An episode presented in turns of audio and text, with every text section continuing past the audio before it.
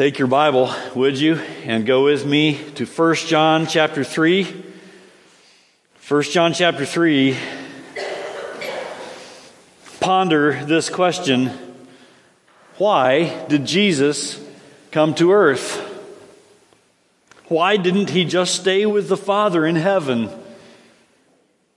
In our earlier study at the beginning of this chapter, it was two weeks ago, we heard John call to believers to live in anticipation of the second coming of Christ. Now he calls to believers in Jesus Christ to live in light of his first coming. Now he's calling to believers to remember and and to take great confidence in the fact that Jesus came to earth. And to think about why he came. Last week we saw here the problem of sin. Today we see the solution of sin. The solution came in the God man, the Lord Jesus Christ. Today we're going to see here why Jesus came to earth, the hope that's ours today because he did, is what we'll see. So I want you to look with me at 1 John chapter 3. We return to verse 4 where we uh, looked last week. We looked at this passage last week, and I told you last week, Lord willing, here we, we would be today again in these same verses to, to look at the solution to the problem of sin. So 1 John chapter 3 verse 4 and follow along in your copy of God's word as I read through verse 10. Verse 4 Everyone who makes a practice of sinning also practices lawlessness. Sin is lawlessness. You know that he appeared in order to take away sins. And in him there is no sin. No one who abides in him keeps on sinning. No one who keeps on sinning has either seen him or known him. Little children, let no one deceive you. Whoever practices righteousness is righteous as he is righteous. Whoever makes a practice of sinning is of the devil, for the devil has been sinning from the beginning. The reason the Son of God appeared was to destroy the works of the devil. No one born of God makes a practice of sinning, for God's seed abides in him and he cannot keep on sinning because he has been born of God. By this it is evident who are the children of God and who are the children of the devil. Whoever does not practice righteousness is not of God, nor is the one who does not love his brother. So we saw the problem of sin, its nature, and why sin is such a problem our last time together in this passage. In verse 4, John stated that everyone who makes a practice of sinning is also practicing lawlessness. The very nature of sin is that of lawlessness. It is rebellion against God and God's righteous and holy standard. In fact, the way John writes this is to say that lawlessness and sin are one in the same. Sin is lawlessness. Lawlessness is sin. And as such, it is rebellion against God. That sounds pretty serious, doesn't it? And yet, I don't think we often see our sin in that light. I mean, the things that we deal with and the things that we struggle with, eh, we might even have something we kind of harbor and, and keep to ourselves that God calls sin. We don't quite see at times, we don't always see our sin in the serious light that, that we think of it here. That's not to say that we don't see the seriousness of the sin of other people. is it? We see the sin of other people and we go, that's serious. Shame on them. Someone should do something about that, especially when I get cut off in traffic. I say, Where's a police officer when you need one? That's a foolish driver. Where's a police officer when you need one? I wish I still had. I, know, I, I wish I could still pull people over and give them tickets.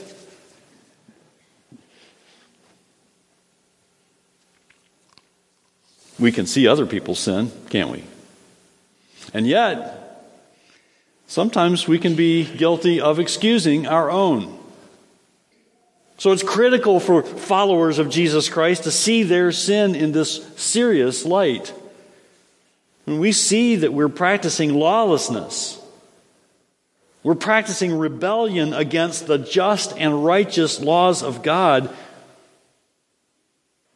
It's kind of a wake up call for us, isn't it, to take our own sins seriously, to take them to the Lord and ask for His help with them, and to seek for His help in His Word, and to listen to the preaching of the Word for help with the things that we deal with that are, that are sin.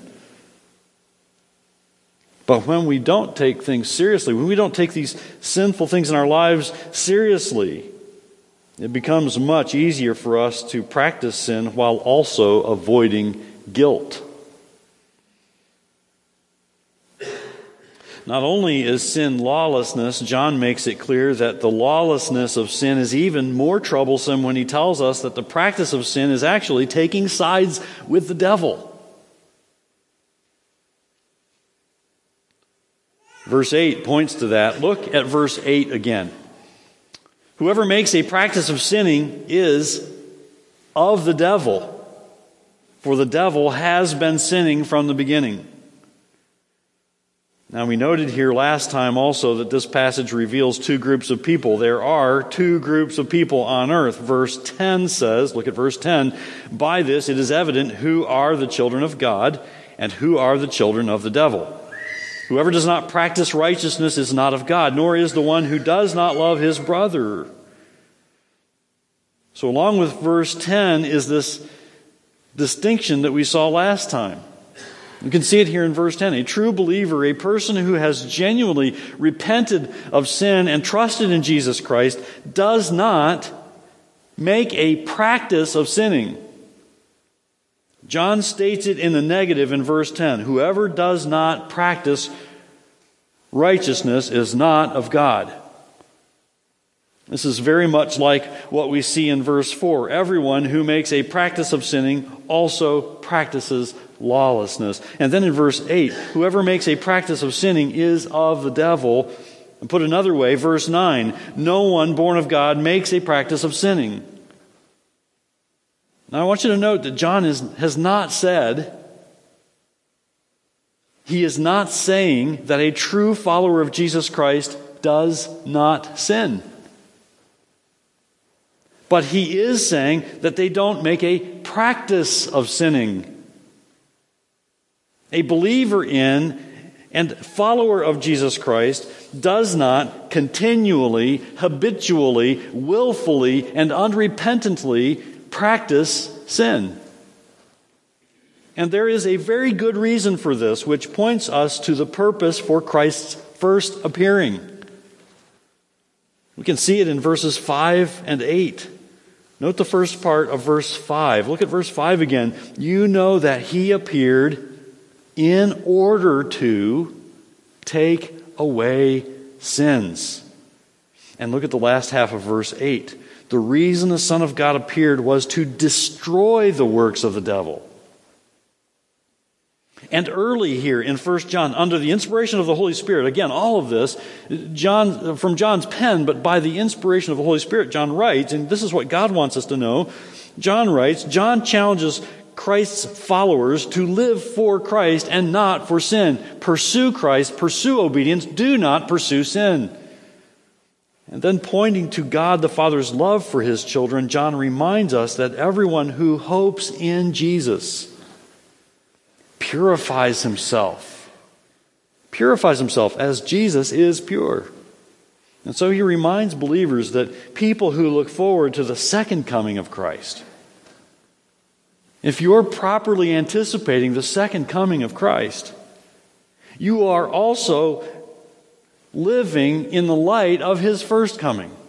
You are rejoicing that he came. You live in anticipation of his return, and you seek to purify yourself so that you will be ready for his return, so that you will not be ashamed when you see him. And you live in anticipation of this. You live for Jesus and for his glory, and you live in light of why he came to liberate you from sin's bondage. That's a great reminder for us. Jesus Christ will return one day. And we ought to be living to be ready, as we heard John say back in chapter 2, verse 28. You are to abide in him, so that when he appears, you may have confidence and not shrink from him in shame at his coming. And what a good and necessary reminder to us to look forward to our Lord's return and prepare ourselves for his return. But I feel a tension here. And I wonder if you note the tension. I wonder if you sense the tension. There's a tension here if you're a believer in Jesus. There are very likely times in your life when you feel defeated or deflated and powerless to beat the sin in your life, to win over the things that, that burden you that are sin in your life. I, I certainly feel that tension in my life at times. You want to live for Christ. If you're a believer in Jesus Christ, you want to live for Him. You want to defeat sin. You want to say no to sin. You want to glorify God with your life. But do you ever feel like that's impossible? Do you ever feel like at times it's impossible? There are times in our lives as believers, aren't there, when we feel as though we'll never be rid of sin. When will I be rid of this anchor? When will I be done with this besetting sin? Now, in a way, that's true. As long as we're living in this fallen world, we won't be done with sin.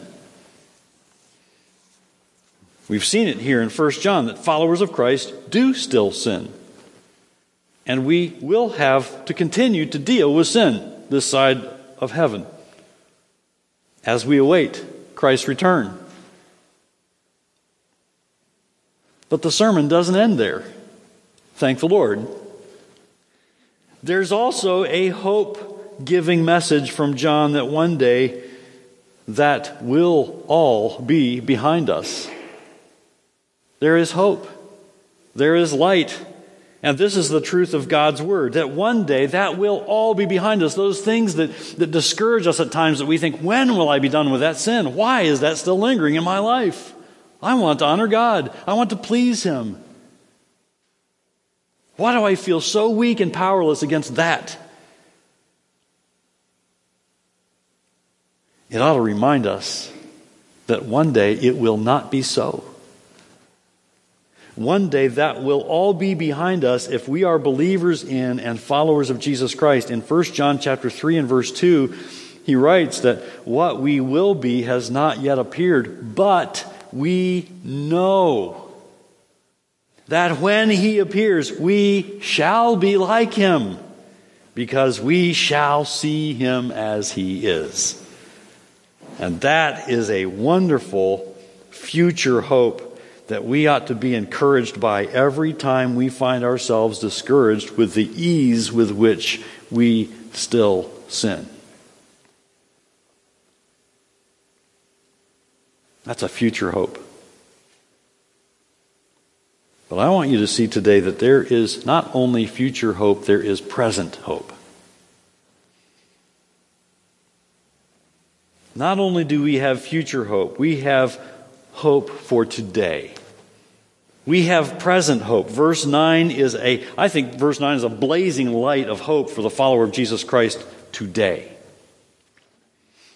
We see it in two phrases in verse 9. I want you to look at verse 9 again. John writes, no one born of God makes a practice of sinning. And then again in verse 9, he cannot keep on sinning. Now, you might say, well, that, that sounds good. That sounds good, but how can I know That the true follower of Christ will not continually, willfully, and unrepentantly practice sin. The believer in Jesus will not go on willfully and unrepentantly sinning because the believer in and follower of Jesus Christ has Christ living in them. Through the indwelling presence of God the Spirit. Look at verse 9 again, where John says, No one born of God makes a practice of sinning, for God's seed abides in him. And he cannot keep on sinning because he has been born of God. And so, what we see here is that your hope is not in your own strength to defeat sin in your life. You look to Christ. And you hope and you take confidence in his promises.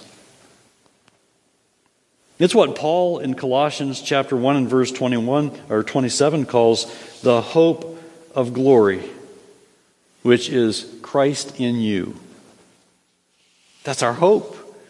That's our promise. It's Christ in believers. It's Christ in us who will help us. Put another way, the believer practices righteousness not by willpower, but by spirit power. It's not a just do it kind of spirituality here. It's a take a step of obedience as you trust the Holy Spirit's power to help you say no to sin along the way. It's not by willpower, it's by spirit power. The believer will not practice habitual sin because they have received a supernatural rebirth that is not of themselves.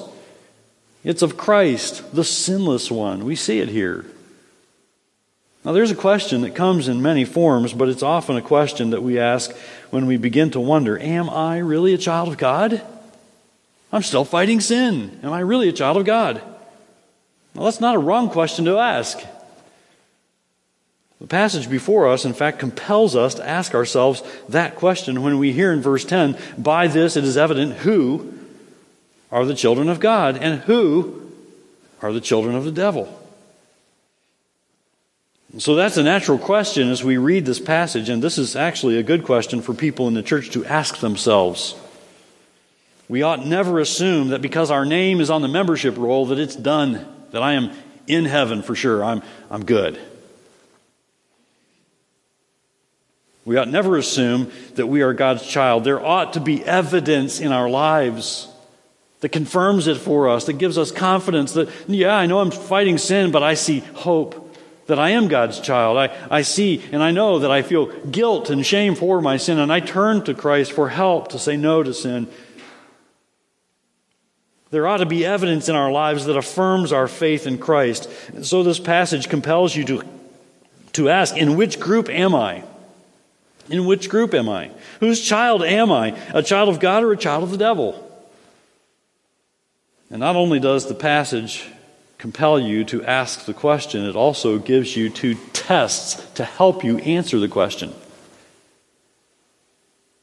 And this is where we'll spend the remainder of our time. Test one is the test of righteousness, and test two is a test of love.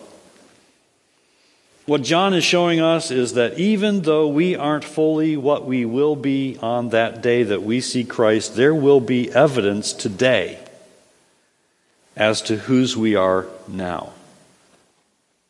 God knows whose we are now. God knows whose you are now. But your neighbor doesn't know whose you are without seeing fruit. I mean, we can talk all day, all day. I'm sure you don't want me to talk all day. But we can talk all day and all we want about how we love God and love our brothers and sisters in Christ and how we want our lives to glorify God. But the truth is, the way we live is really what does the talking. The way we, we live. It's, it's the fruit that people can see that does the talking.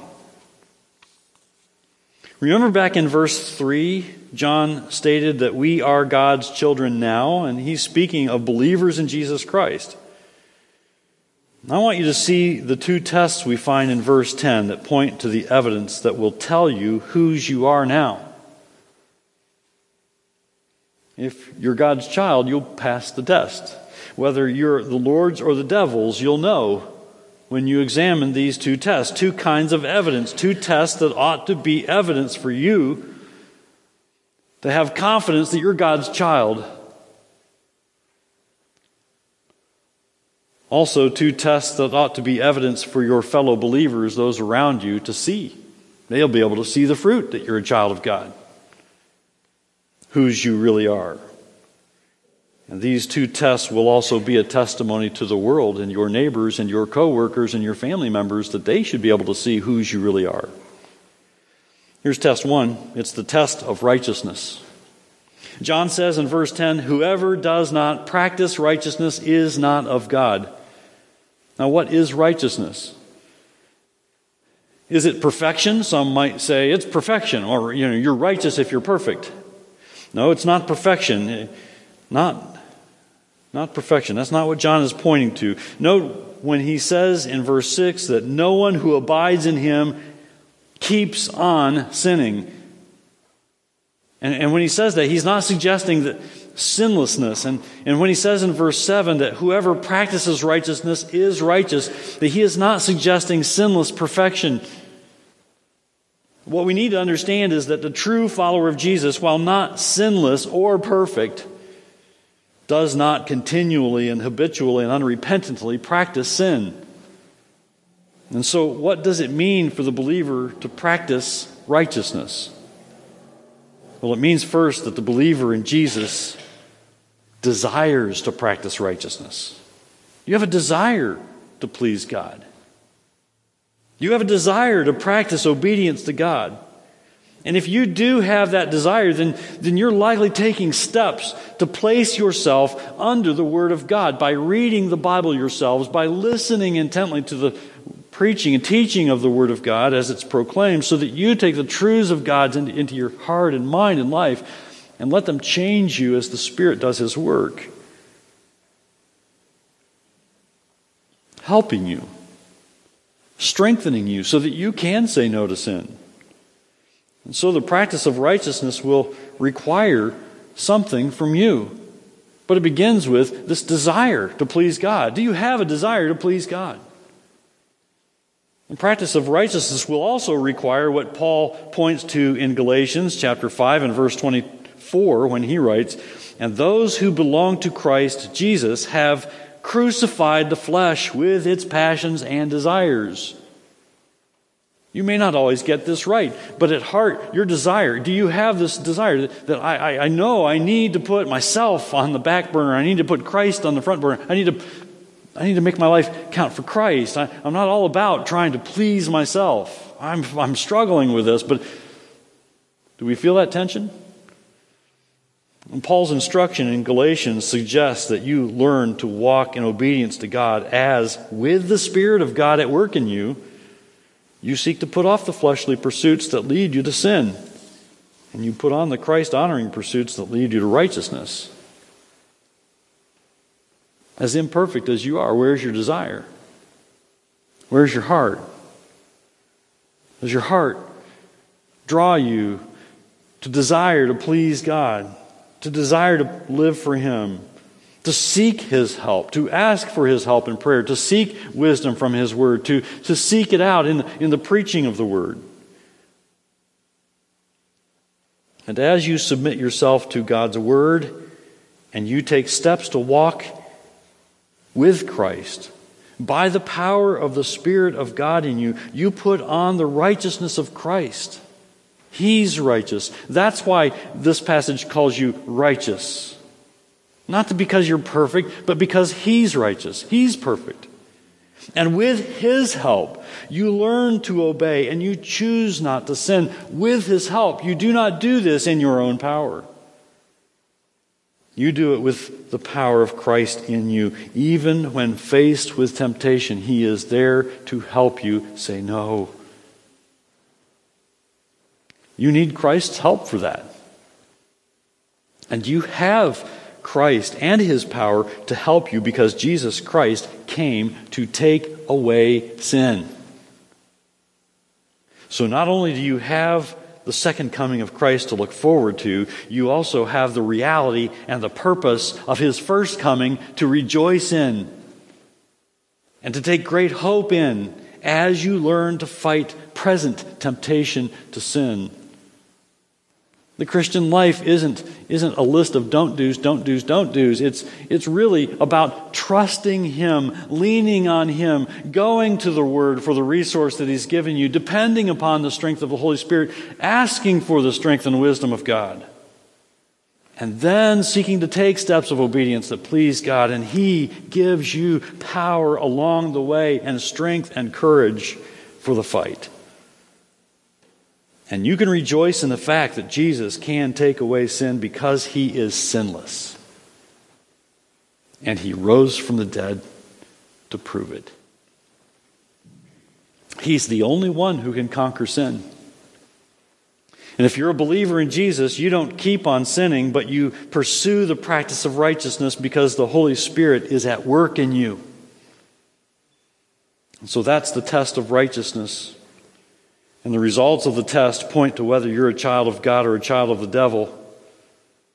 The evidence of whose you are should also be evident to those who know you best and those who spend time around you. I like the point that J. Vernon McGee made. The late J. Vernon McGee wrote of Dr. James McGinlay, who used to say, I'm not to judge you, but I am to be a fruit inspector. And McGee went on to note that we ought to be able to find a little fruit on our fellow believers. Your fellow believers ought to be able to recognize some fruit in your life if you're a child of God. Will they call you perfect? no, they won't. But they ought to see some fruit. J. Vernon McGee was right. We ought to be able to find a little fruit on our fellow believers. Our fellow believers ought to be able to find a little fruit on us. Not that we're fruity, not that we're all cracked pots. Sometimes that's obvious, sometimes not so. But they ought to be able to see the fruit of the Holy Spirit at work in us, bringing, bringing growth, bringing growth and life by the work of the Word, by the power of the Holy Spirit in us, as, as they see us struggling with life, struggling through the challenges of life, and, and sometimes getting it wrong and, and having to repent and confess our wrongs and, and showing that we're changing. When others inspect our lives, they ought to see the growing fruit of righteousness. Not that we're perfect, but that we're growing in righteousness, that we're growing in obedience. Now, the second test. We see here in verse 10, it's the test of brotherly love. John points to this at the end of verse 10, and it's really an introduction to the verses that follow. He writes in verse 10 Whoever does not practice righteousness is not of God. And don't skip the last phrase, nor is the one who does not love his brother. There is always a test of love when testing the genuineness of faith in Christ. The true follower of Jesus Christ will love fellow believers in Jesus. Again, we go back to will he do that perfectly? No. We live selfishly at times, don't we? Sometimes far more often than we know we want to. But this ability to love one another, this is also not of ourselves. This ability to say no to our selfish ambitions and to look out of our lives and outside of what's going on in our lives, and looking at the people around us and realizing these are people who need encouragement and help, strength along the way. And, and God has put me in their life. What can I do to be a help and encouragement to them? This ability to love one another also comes only by the power of Christ in us. We have the new nature. We can rejoice in that. But we all ha- have this lingering old nature that's going to battle and going to war against the new nature. We have this new nature and the old nature, and there's this tension going on. The new nature is that nature of Christ likeness. This is not of ourselves, praise God. It's because we're saved and redeemed and adopted into the family of God and, and given new life in Christ by the indwelling presence of the Holy Spirit, and we've been given the Word. And he who is in us is greater than he who is in the world, and yet he who is in the world is sometimes that old nature that draws us the other way. The good news is that the new nature is part of that new birth through faith in Jesus Christ, and because God's seed abides in the believer, the believer has the love of Christ dwelling in them, working in them, drawing them to love their brothers and sisters in Christ and to love those who need Christ. And that's a reminder that this love is only lived out by the power of Christ in us. The good news is that this new nature is at work in us by the power of Christ. With the resource of the Word, the Holy Spirit takes up the resource of the Word and brings it to our thinking and brings it to our minds and brings it to our living and corrects us when we get it wrong. We need the Word, we need the Holy Spirit, and we have them, and we can praise God for them. And so, love for your fellow believer will also be your aim if you are a child of God, if you are a believer in Jesus Christ. Again, sometimes we struggle with this because by, by old nature, we're, we're creatures of, of self. That's why I say that sin is a three letter word with the, with the letter I in the middle. Because it's all about the I, it's all about me. And we find ourselves struggling with this all the time. In every relationship, we bring to our relationships our own selfishness, the old nature at war with the new nature if you're a follower of Christ. But if you're a follower of Christ, you have Christ in you. You have the work of the Holy Spirit in you who is tugging at your heart at times to, to love your brothers and sisters in Christ. Don't be discouraged. Don't give up if you don't always get this right. Lean on His help. Know that if you're His, you have the Holy Spirit to help you love one another. Love for your fellow believers will be your aim if you are Christ. And to learn to love as God loves, you put yourself under, again, you put yourself under the authority of God's Word. This is how He has chosen to speak to you and to give you His wisdom. You need to take up the Word. And His Holy Spirit will use the Word to instruct your heart and your mind and you put yourself under the authority of the Word and you receive the Word of God as you read it, and you receive the Word of God as you hear it preached, and you yield to the Spirit of God as He shapes you into the likeness of Christ with the truth of His Word. The test of righteousness and the test of brotherly love, those are the tests that reveal whose you are. And there is no better proof of your belonging to Christ and no better witness to the world than your life lived for Christ and your love demonstrated toward your brothers and sisters in Christ. This will be a blazing testimony to the world around us if we love the Lord heart and soul and mind and strength and love our brothers as we already love ourselves. And there is no better hope for today than to know that Christ is working in you now as you see the positive evidence of the tests the test of righteousness and the test of love. Am I striving to please God? Is my desire to please God? Am I taking steps to love my brother and sister in Christ? Am I, am I committed to this? Am I committed to submitting myself to God's Word? These are the questions we need to ask ourselves this morning. I don't think any of us can escape those questions. We need them. We need to hear them. We need to apply them to our own lives. We had a joyful occasion yesterday with our family, sending off our third son into marriage receiving our third daughter in law. What a joyful day. And, and I was sitting at the table at the reception with one of my daughters in law, and we were uh, sitting with some singles. And she and I, the two individuals at the table who were married, she to my son, and we're remarking about how weddings are good reminders, probably almost more important sometimes for people who are married, and more convicting sometimes for people who are married to hear the vows recited and to be reminded of what's required of us because, and we kind of identified with the struggle that goes on when two individuals are, are married and become one before God. They struggle to be one. There's still this challenge. It's the same with us as individual believers in the church. God has joined us together. He calls us the body of Christ, the church. And yet we are many members. And we, as many members, tend to go our own way. And yet, constantly, we've got to ask ourselves what, what's my true desire? Is my desire to please God? Is my desire to please Him? Is my desire to be obedient to Him and love my brother in Christ?